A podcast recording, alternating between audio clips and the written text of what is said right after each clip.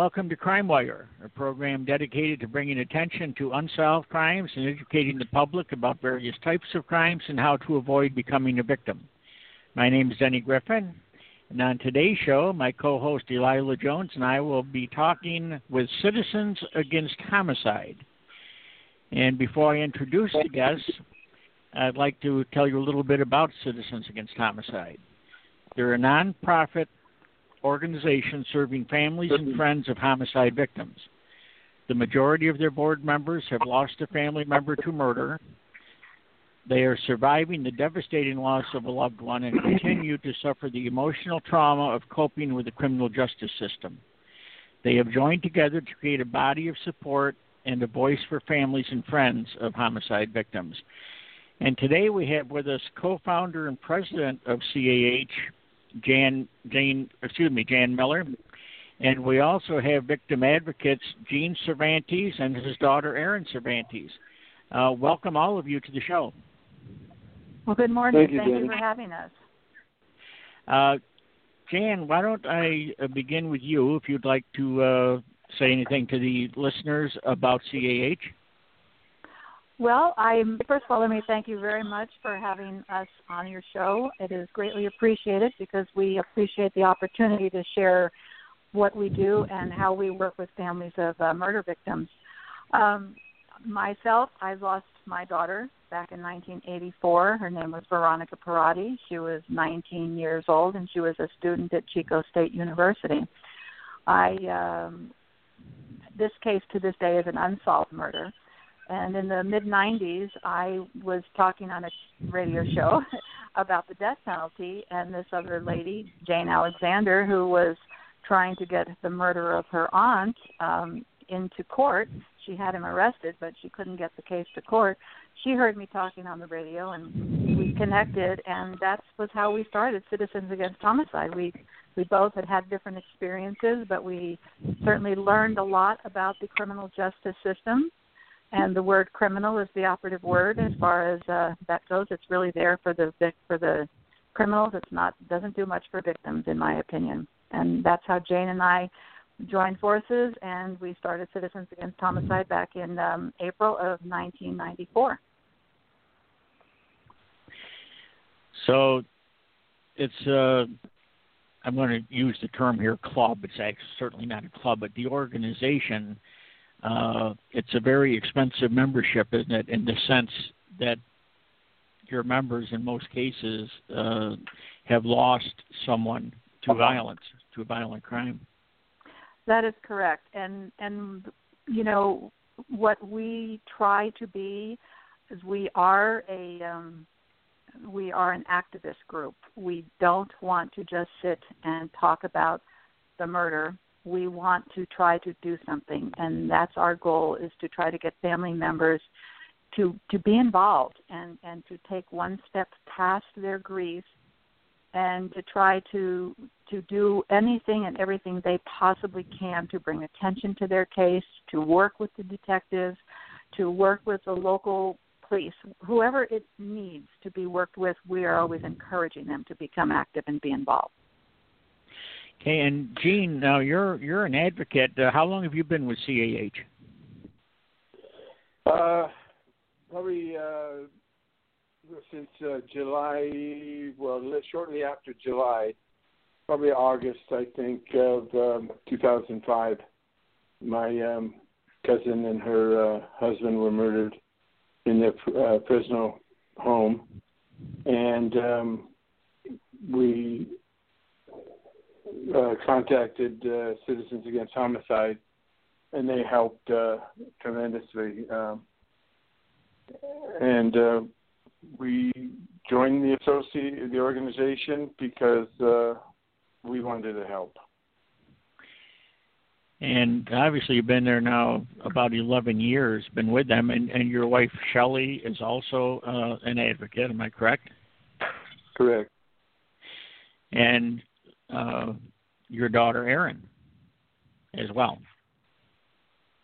But let yes. me let let me add something here. When when Gene and Shelley and Erin came to our organization, telling us about the death of uh, of Gene's uh, cousin and her her husband, and we helped them through the system at that point. And what's very different about Jane, the entire Cervantes family, Gene, Shelley, and Erin, is that once they went to trial, they they didn't stop then. They came back and they wanted to to help us. They wanted to become a an active part of the organization, and that doesn't happen very often. So we we're thrilled to have uh, have them come back to try to again get involved and help other people. So that's what makes the Cervantes family very special.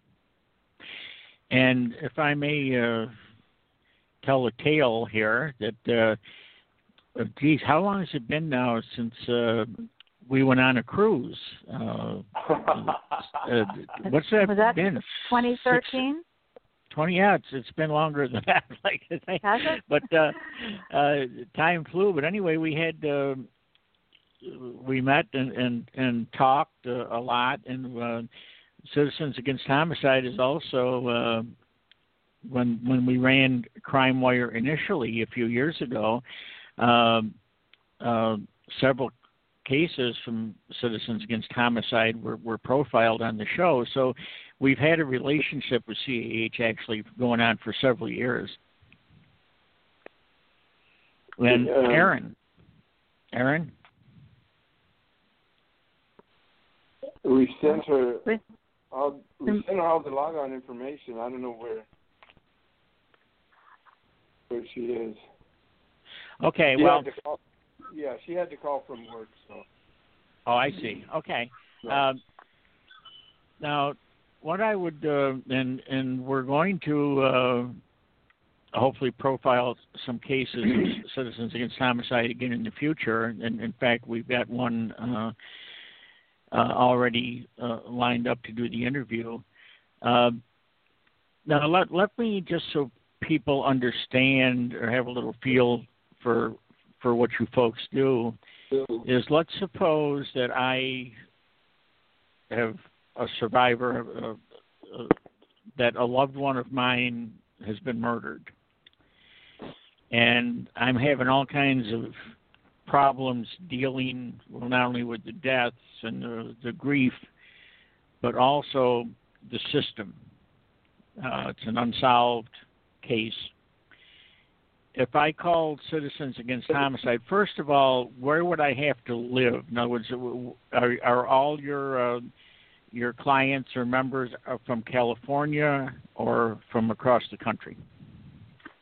No, there there Yes. can be from anywhere. Gene can probably go deeper into that because um, you know, with the day and age of telephone and email and all the rest, you, you know, we're pretty technology technology savvy. Okay, so Gene, uh, let's suppose you get an email or call from me from New York, and I tell you, uh, you know, what I'm going through and what's what I need help with. What, how would our conversation go? What would you ask of me, or what, what type of information would you expect me to have? Well, we start off, of course, with the, the name of the victim, uh, name and uh, um, of the uh, family member, and then how we could get back with them. Because if we were to all of a sudden get disconnected, I want to be able to get back to them. then I go on and ask uh, who's the um, uh, law enforcement agency involved in the investigation, who's the lead detective, contact information for the lead detective. Wh- uh, when did this happen? Where did it happen? And um, tell me how it happened. What happened? In other words, they tell me, and I'm taking the notes, and then I ask about the method of death, uh, which is very important because oftentimes the medical examiners will will put down a method of death. And let me differentiate between uh, cause of death and method of death. Cause of death is, is uh, for instance, a gunshot wound, a stab wound, um, uh, suffocation, strangulation, uh, blunt force trauma. The method of death is accidental, suicide, um, homicide, uh, undetermined, etc. And then, uh, so I asked the what the medical examiner put for method of death, they tell me, and this oftentimes is the uh, crux of the of the scenario. They say it was not suicide; it was murder. So I get the name of the medical examiner, phone number. Uh, all that information is, is vital. So those listening, if they seek our help, they reach out to uh, Citizens Against Homicide. Uh, I would ask them to have that information available. Uh, then, I, of course, the bottom line: How can we help? What do you want Citizens Against Homicide to do? And um, more often than not, it's I, I want you to have the detective, the lead detective, contact me. I don't know what's going on, and uh, so then I get to work and I I make some phone calls and plead with the detective or detective to um, maintain contact with the uh, the family members if, if, if for nothing uh, other than uh, mine. So, you know, for instance, uh, I contact you and I say, Denny, we have nothing. We have no leads. We have nothing. The witness uh, that you gave me, uh, you know, the name of, I um, interviewed him or her. Uh, nothing developed. Um, so that's basically what what I do to start things off. Then I I ask, uh, found this to be effective. I, I asked the detective, how often are you willing to um, take phone calls from the family? He says nine times out of ten, once a month. I say, well, how about every three weeks or every two? Weeks? I try to compromise, get a little bit closer, uh, contacts closer to one another. But that's basically it in a nutshell. Let, let me, um, I'm sorry, Denny. Um, when you when you speak to people, do you also have a system of referrals for like psych, psychological support or grief um, across the country for them, and do they often need that as well? No, uh, no not uh, no, not specifically. Uh, if they ask, I then refer them to the because uh, the victim advocate for the uh, district attorney's office. Uh, it, it, nine times out of ten, the district attorney uh, has an, a victim advocate um, in his or her office. So they contact them, see what they can do to help. If not, look into the um, uh, self-help groups in the um, uh, yellow pages of your telephone. Uh, unless I know an area uh, personally know of resources, I don't generally refer because I don't know, and I don't want to refer somebody to some place uh, that is not going to meet their needs, uh, then because then they will then turn on me. uh, let let me let let me add something in here uh, to Jane's comments. We we've learned over the years that uh, frequently the the victim victim advocates out of some of the district attorney's offices are very limited in their their abilities, and they really they really have no more um, no more ability than to keep the if you've got a court date to let you know there's a court date coming and and they'll they'll guide you to the directions. But but very seldom uh, other than a few specific uh, attorney general's offices do they have really serious people that are there to help now there are those that work wonderfully wonderfully but overall that's why like Dean says we don't really give out names because that's not exactly um we don't know what we're getting. So we only want to be, give people names that we know for sure are going to be helpful to them and not let them feel more frustrated than they already are. When I'm I'm very pro police. I've got a police background, and I, I think probably 99.9% of the the police and and their colleagues in the prosecution uh, end of it, uh, district attorney's offices, and so forth, are very dedicated individuals trying to do the right thing. Uh, however, I must say that over uh, the course of several years, I've run into situations where um, the performance sometimes of the uh, the police or uh, the governmental agency and agencies involved may not be quite up to what I would expect or what I would hope for. Uh, and uh, my suspicion is that probably in some of your cases you run into these isolated situations as well. And specifically, I find that one of the things that seems to the victims that I've spoken with that's very frustrating is the lack of any contact from the police agency.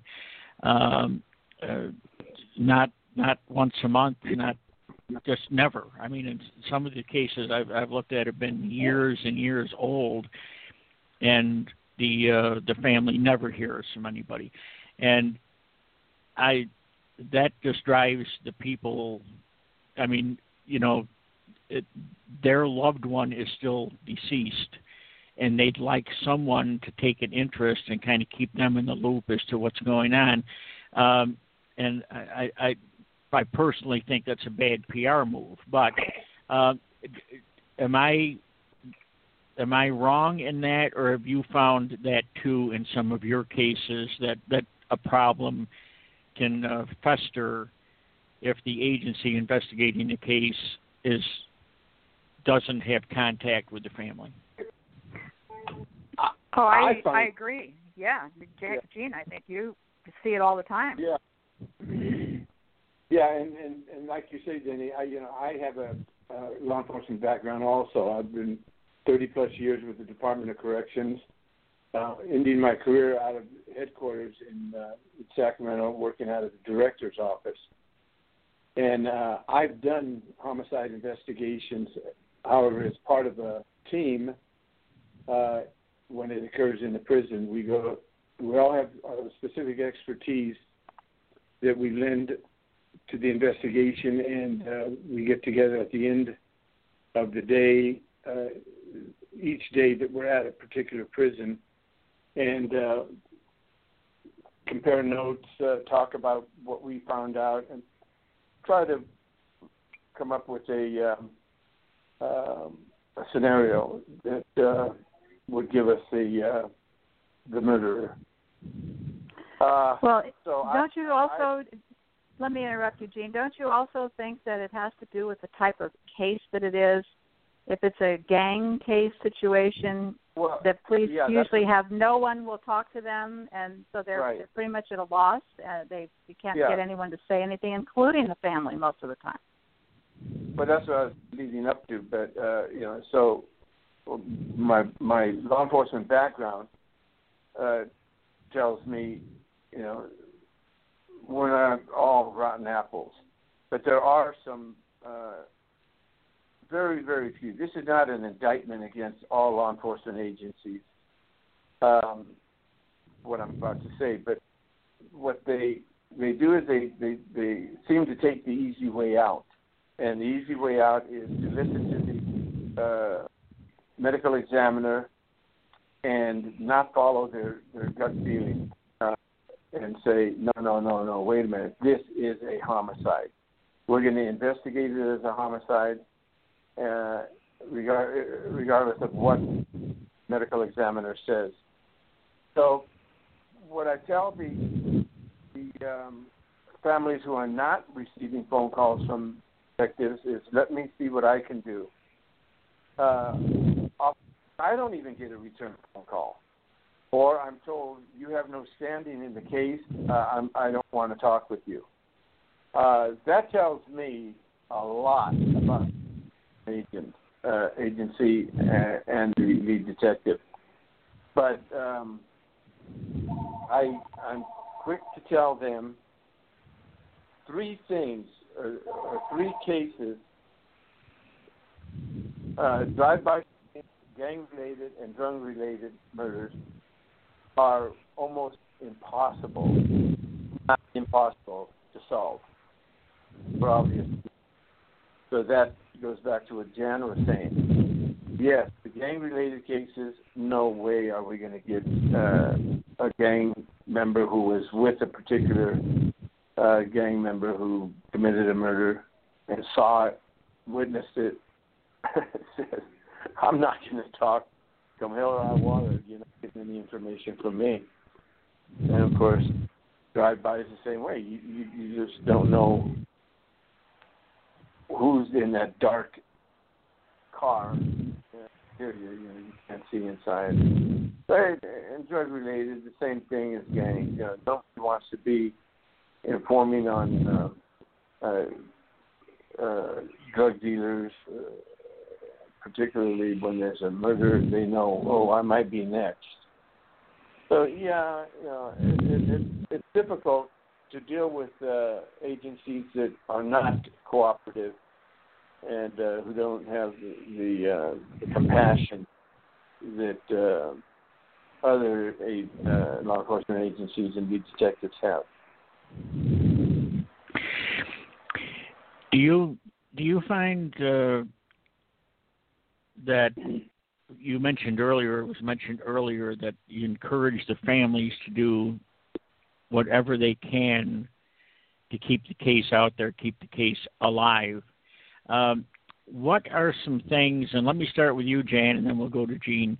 Um, what what types of things would you like to see or suggest that a family do to help them keep the investigation going? Well, we suggest that, uh, for one thing, that they pick a spokesperson so that that spokesperson can talk to the police, can call the police, and and ask them questions. And you know, that's where we say we will step in and be that person, but we encourage them to do it too, because we the, we encourage them to make the victim become real to the police officer, to the detective, to to make that victim a real person, not a number and not a statistic. The other thing is if there's any way to be able to put up billboards to show reward monies uh, in the areas, but then we do work with the police. We only put up the billboards where the police suggest that we put them up. And as an organization, we've had very good success with these billboards. Um, we encourage them to to talk to the friends, to the friends of their their loved one, their the one that's lost, and say, do you have anyone that should say something to the police? Go talk to the police yourself, or, or you know, be get an intermediary. Let that person talk to us to talk to the police. In other words, there's always someone out there that knows something. And as Gina stated, and uh, that you know, if it's drug related or if it's gang related, you, we're not really going to get too much help. But sometimes there's just that one person that can give just enough information that will give the police a you know that thread to pull on that might just unravel the problem. Um anything that they can do is just to you know to go to the go to on the anniversary of the death or the birthday of the person go to the press and say you know let let's get this out there one more time. Let's put this on the local tv one more time to say you know we haven't had a resolve and it's been one year it's been two years um, things like this, getting on Blog Talk Radio to to let people realize this case isn't solved because many people, uh, in my own daughter's case, they did not realize, you know, many many years later that it was not a solved murder. They just assumed that, oh yeah, by now that was a long time ago. It's been solved. So there's we just keep the keep the lines open. That's that's our feeling. Uh, Gene, do you have anything to add to that, or any other uh, well, suggestions? You know, like, yeah, Jan touched on the uh, the billboards. Uh, we uh, Shelley puts those together, the uh, uh, billboards, and like Jan said, we try to put them uh, strategically where they're um, very visible and a witness just may come forward. Uh, we like to have a uh, a reward attached uh, to the billboard. Uh, in California, uh, under the three prior governors, we had uh, uh, proclamations signed for rewards. this governor that we have now, uh, Jerry Brown. I don't know if you're familiar with him, but he's yet to sign a proclamation for a reward. He gives no reason, no apologies, no nothing. He just says, um, well, he doesn't say just by, by omission. He, he doesn't doesn't approve rewards. And penal well, code. The, uh, this this governor does not have any value for Vic here. This governor, his only concern is how many prisoners can he let back out on the street. And uh, unfortunately, uh, the people of the state of California have now voted him a second time, so we're stuck with this guy for another, I don't know, whatever, three more years. Um, his goal is to let everyone out of prison. And if you saw in the news last night, his latest thing is someone that had originally been on death row uh, that he got rid of in his first term back in the 70s. Then said it would be life without, and this woman is now coming up for parole because he lied to the people twice. Uh, first saying that all death row victims, uh, criminals, murderers would be life without parole, and then that didn't happen, and now all those people are coming up for parole. And now here he is, you know, some 30 years later, and he's governor again, and this woman is coming up for parole after a heinous, heinous crimes. And um, most likely, because he's governor, he's going to let her out. And, you know, that's where his alliance is. It is not with people like Gene and myself and all of the other tens of thousands of victims' families that are cases unsolved. He is strictly takes care of the prisoners. And he wants uh, he wants to let prisoners out, and he doesn't care what the offense was because we've had in California an unprecedented number of convicted murderers released to our communities. Um, um, and this is through uh, uh, the process that has been gradually chipped away, like Jan said. First death row, then life without, then uh, all of a sudden they're getting a parole hearing, and yeah, and Jan, uh, I think you're talking about uh, Leslie Van Houten. Uh, she that was involved with Charles Manson and the uh, the Tate La, Yeah. LaBianca murders. Yes, yes. Yeah. See, so so this isn't just a run of the mill murder. There is no such thing I, as a uh, cliche. People refer to, oh, well, that's an insignificant murder, uh, as opposed to when the uh, headline grabber. The families, nothing is insignificant. Use the family to murder. That's very significant and very important to them. But th- this is just an example of the type of people that are being released to parole. And um, I might add at this point that uh, our current newsletter that has just been uh, uh, sent out to our membership, it's on our website. Our website is uh, all one word, small case, citizen against homicide dot org. I encourage everybody to, to log on to our website. That's dot org. Click onto our newsletter. Read that. that uh, it, it's a very informative uh, newsletter that, that can have uh, significant impact if everybody who is pro uh, together and uh, fight the system so that we get the rights that we deserve as victims. But um, anyway, uh, you know, let me talk about a couple other uh, things that we do for the victims. Uh, we do profiles in our uh, newsletters, and basically the family writes all about the the loved one that they lost, how it happened, and and all this is very brief. And then who to contact if you have a, a lead. Uh, we um, never know. Somebody will read something and, and maybe halfway across the United States say, uh, "Hey, I heard this truck driver talking in the cafe in the road stop uh, cafe or whatever. He said something about his cousin knowing who killed so and so."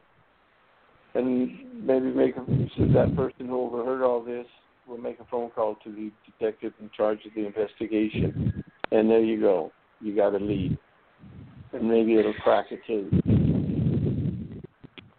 But it's important that we get the word out, that we get exposure for these cases.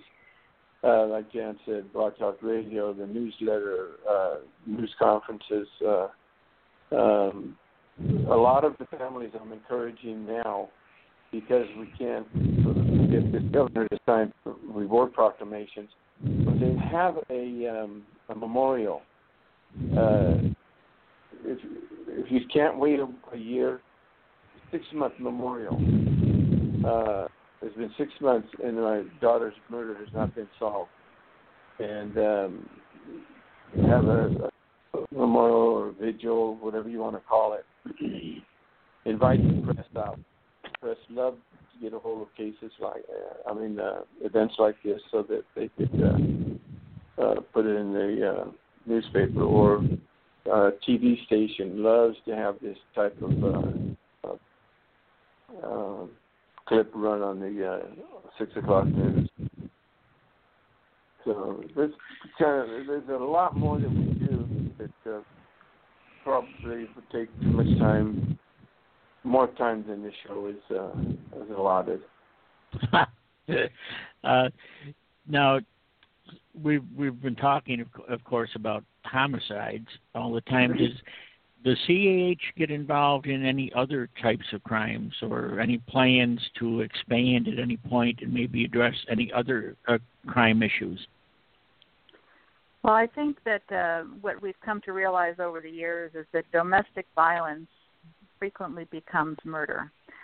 And there are so many of the cases that we have dealt with with families that we are thinking now of trying to reach out to see if we can't um, either work with um, the police through the through the domestic violence or through organizations where um, we can try to help to educate uh, people about domestic violence and and that there there are places for them to get help and but they they need to realize that what the telltale signs are, what what the blueprint is that's right there that that if you have this going on in your family or your life that you need to step back and and reassess and and not not stay in that relationship in that situation. So that's the one area that I, I we are considering. I think uh, I think Erin has a little more information about that, but I think that um, she must have gotten called away, so I I don't have all the hmm. specific details here. Uh, Delilah. Yes, Denny. What uh, uh domestic, domestic violence? What are your thoughts on that? Because that brings back some memories of Susan. Oh, absolutely. And you know, working alongside her as I did, um, you know, people have the perception that I'm an expert as well, and I'm not. But um, I can speak to the fact that it is an extremely important issue when you're in the prevention end. And I think you know, every organization like yours that's out there and it's available to do, it is a very important aspect of service to the community to work um, in partnership with police departments and other um, coalitions and agencies to continue to educate. We've been educating for a long, long time. People are aware. Now they have to take that education and that awareness and actually do something about the problem. I mean, I live in South Carolina, and we have been consistently number one in the country that women lose their lives um, due to domestic violence. So, you know, it, hmm. it is it, it's very near and dear to my heart. Um, again, with working with Susan as long as I did, and um, I just can't thank you enough for bringing attention with your organization, and I would hope that others would step up and do the same. what we want to do, Larry, is uh, uh, because uh, Erin is uh, uh, partnering part, partnering up with um, one of our one of our other victim advocates who lost a daughter to homicide, but it started with domestic violence, and um, uh, she's the mother of the uh, murder victim has talked with uh, uh, another two other mothers who lost their uh, son or daughter to murder. I think they're all da- uh, daughters. Uh, that also started with domestic violence, and they go. They went to high schools in uh, Stockton, California, and uh, gave presentations to uh, the senior class. I believe it was the senior and junior class only uh, I could be off, but nonetheless, they did make presentations to um, students, and um, this is what we hope to do in the future. And again, I, I ask you, our listening audience today, to reach out to our organization if you uh, are in close proximity. Uh, we might be able to um, uh, provide a need uh, like the one that was provided in Stockton, California. But uh, again, it's all logistics. Uh, we just don't have the resources to travel across the country. But if well, the organization, yeah, if there are other organizations that, that could help us in some other state, uh, we'd be glad to refer that person who calls to them. Yeah, we'd certainly like to, Gene and Jan, if, if if you would keep us up to date, uh, you know, on the domestic violence thing, because we would like, you know, if you uh, do get involved and, and maybe, uh, you know, join with some other organizations. Um, in that effort, we'd certainly like to publicize it. So we hope you'll let us know as, as that progresses and where it stands. Absolutely, we'll definitely definitely do that, and um, I, I think we might might have a video that we might try using to um, so that even if we personally can't be there, that we'd be able to share a video, and that that might solve the the logistics problem a little bit. But um, I, I think that getting it out to uh, certainly to high school junior and senior kids um, would really be the best place to start because I I think that um, this is the age where you know they develop um, whatever uh, certain routines of life, shall we say. And if they realize, uh, the young ladies or the young men realize that okay, this is what's acceptable, this is not, it, it might make some changes in their their own attitudes and their own uh, way of doing things. And I think that's what has to happen is um, each one of us as a human being has a value. Each one of us has the right to do the things we want to do, but we have to, you know, take into consideration that just because something we might like, if that's going to harm someone else, then we can't have that in our lives. And I think that's that's part of the problem is that you have one individual that believes in his or her mind that they should have a power over this other individual and somewhere in in all of this we need to be able to educate people that you don't have the power over anyone but yourself that we are all individual humans all with exactly the same rights uh, Delilah, did, uh, I'm trying to think. Susan, you know, with her involvement in the domestic violence arena, had a lot of stuff and a lot of good information. Did she have any uh, videos or anything that we could share with CAH or no? Uh, really, nothing that was very professionally done. I mean, there is, there was a series that she did back in the '80s that's on YouTube. Um, I think it was called Safety Matters, um, and but as far as an educational video, no. um, I think mostly her radio shows where she covered a lot of that with a lot of different particular guests. A lot of them were experts. Some of them were actually victims. Um, so there, as far as I know, there isn't anything that she did professionally as a video um, for that. But her books, her books, I you know I encourage anyone who is um, partnering in, in the domestic violence issue to donate books. The Times Up book, especially, that is just invaluable, and it can be donated to your local shelters or or you know even to court personnel and advocates in the court system need that information. It's it's groundbreaking and it needs to get out there even further than it already is. Um, and you can also go to documenttheabuse.com and get information there about doing the evidentiary abuse affidavit. So there there are still a lot of citizen resources out there.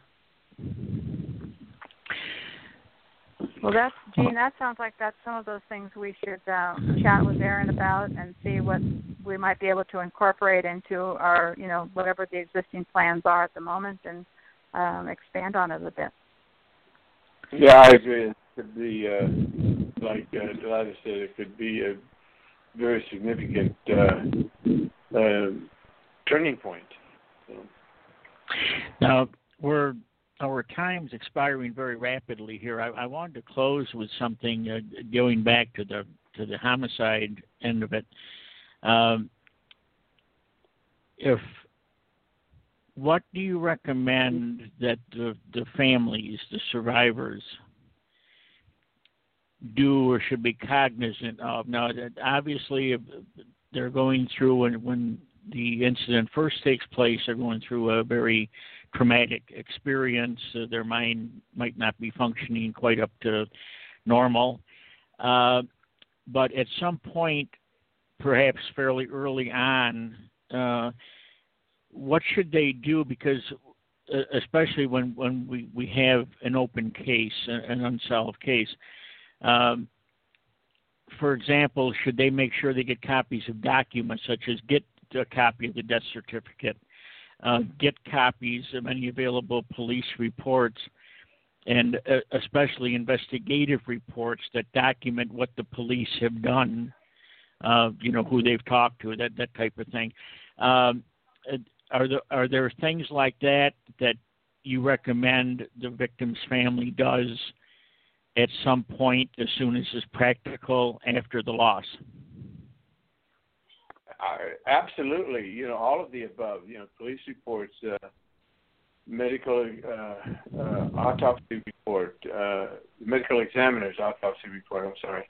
Um, the um, uh, more information uh, that you have documented, uh, the more valuable it is. Of course. Uh, uh, otherwise, it's hearsay. But um, yeah, all that is important because uh, it um, provides a um, a roadmap of what everybody's saying, and hopefully could lead all roads would lead to a solution, a, a, a solving of a particular murder. But you know, I, I think what's important is that uh, the families maintain contact with the um, lead detective. Uh,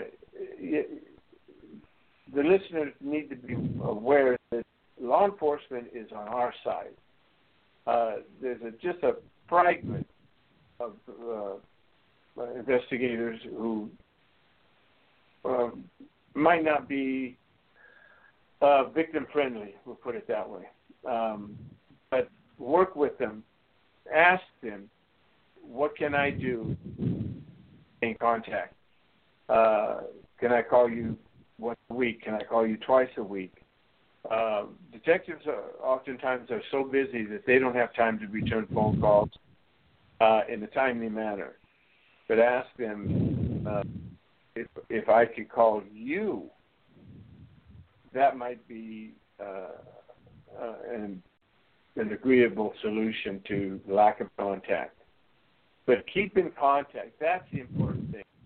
Maintain contact with the investigator. I don't know how how you feel, Jen. Is there anything you can add? No, I, I think you've hit it on the head, and, and on a on an emotional level, I would say that um, especially if it, you have a husband and a wife that have lost a child, um, that they have to remember that men and women grieve differently, and give each other the space. There's no right way to grieve, and there's no wrong way to grieve. It's a process that we all go through. It's exceptionally painful and um, that I think if they were to take the time to listen to what each other are saying, that it would be of benefit to them as well. Because sometimes they have information that they don't realize they have, and that they're so wrapped up in their grief, and they're so become so angry with their spouse because they are not sharing the grief in the same manner that um, they're overlooking things. And I, I think that would be my one of my final thoughts.